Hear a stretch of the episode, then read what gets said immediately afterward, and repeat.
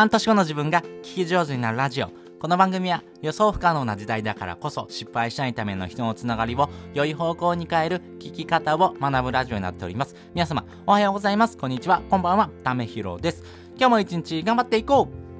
ということで4月になりましたね。早いですね。もうあっという間に4月になってですね、えー、1週間、えー、過ぎようとしておりますけどもね、えー、これからですねやっぱり、えー、この新生活とかですね社会人1年目とかですねいろんなですね新しいですね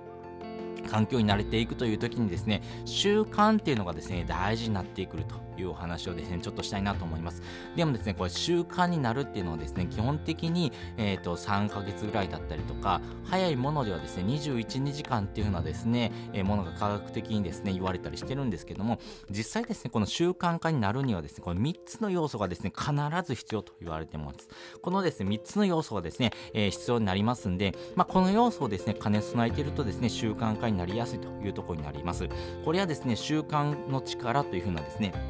えー、書籍を書かれてます、まあ、チャールズ・ビッグウィット。さんのですね、あの内容からですね、引用している部分にもなるんですけども、これですね、ぜひ覚えておいてほしいんですね。この3つの要素を、先にですね、お話ししておきます。1つ目、トリガー。2つ目、ルーチン。そして3つ目、報酬という、この3つの要素がですね、必ず必要になりますんで、まあ、それをですね、えー、自分の中の生活にですね、取り入れてもらえたらなというふうに思っております。まあ、具体的にですね、お話していきますんで、えー、より分かりやすい形でですね、えー、お届けをしております。まずですね、1つ目、トリガーなんですですけども、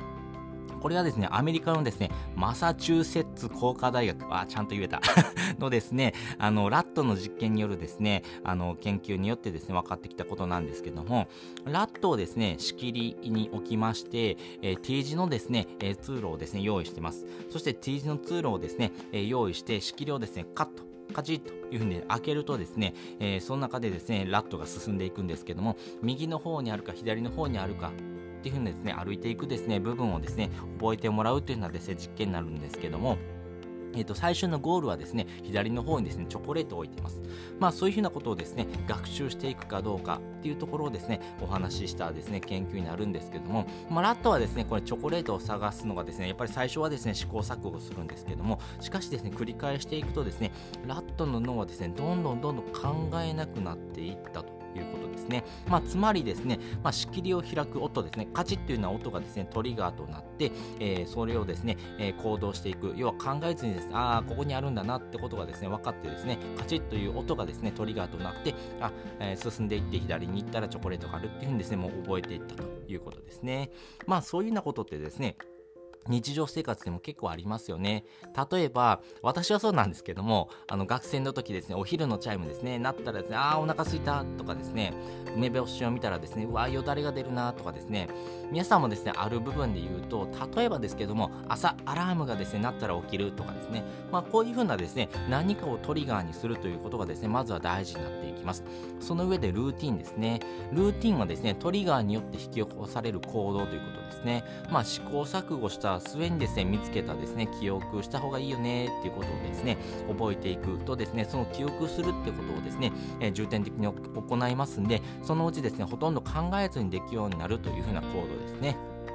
皆さんですね、朝ですね、歯磨きするっていうのもですね、ルーティンですよね。まあね、最初はですね、ああ、歯磨きかっていうふうにですね、おぼ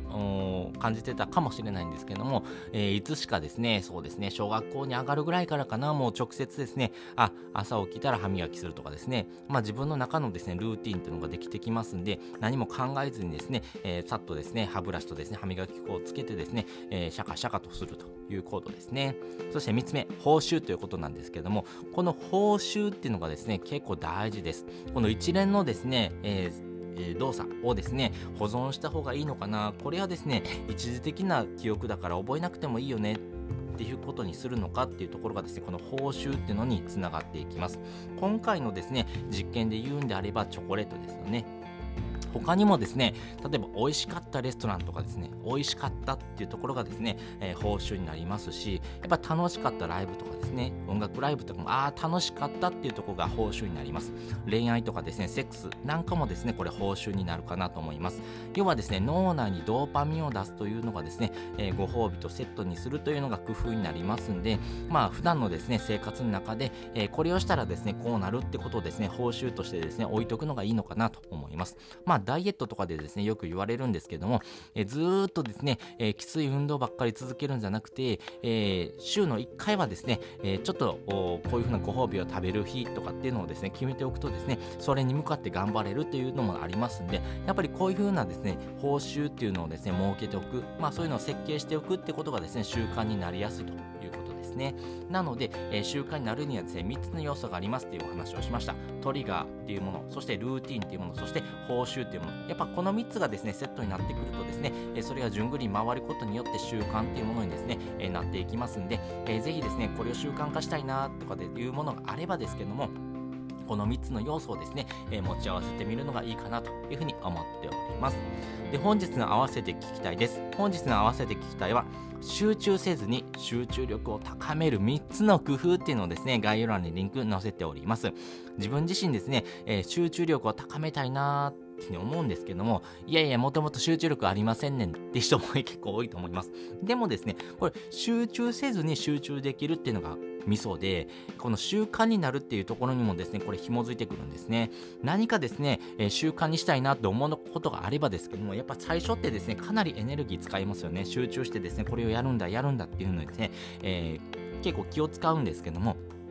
それがですね、集中せずにですね、集中力をですね、高めていく。まあ、これをやってて楽しいよねっていうようなですね、えー、感覚にですね、持っていくためにはですね、こういうふうな工夫をするとですね、えー、続けていきやすいよ。要はですね、継続につながっていきやすいよというようなお話をしておりますんで、やっぱりですね、えー、継続するためにはですね、具体的な方法とですね、やっぱり、えー、自分の中でですね、継続していきやすいようなですね、工夫っていうのをですね、盛り込むことでですね、より習慣に近づいていきますんで、えー、よりですね、三日坊主だなとかですね、あやりたかったけど、ああ、もうやるのめんどくさいなって思ってしまうようなあなたにですね、えー、こちらの内容をですね、お届けしたいなというふうに思っておりますんで、ぜひよかったらですね、えー、聞いてもらうとですね、より深く理解ができるかなと思いますんで、えー、ぜひチャレンジをしてみてください。ということで本日もですね、お聴きいただきましてありがとうございました。また次回もですね、よかったら聞いてみてください。それじゃあ、またね。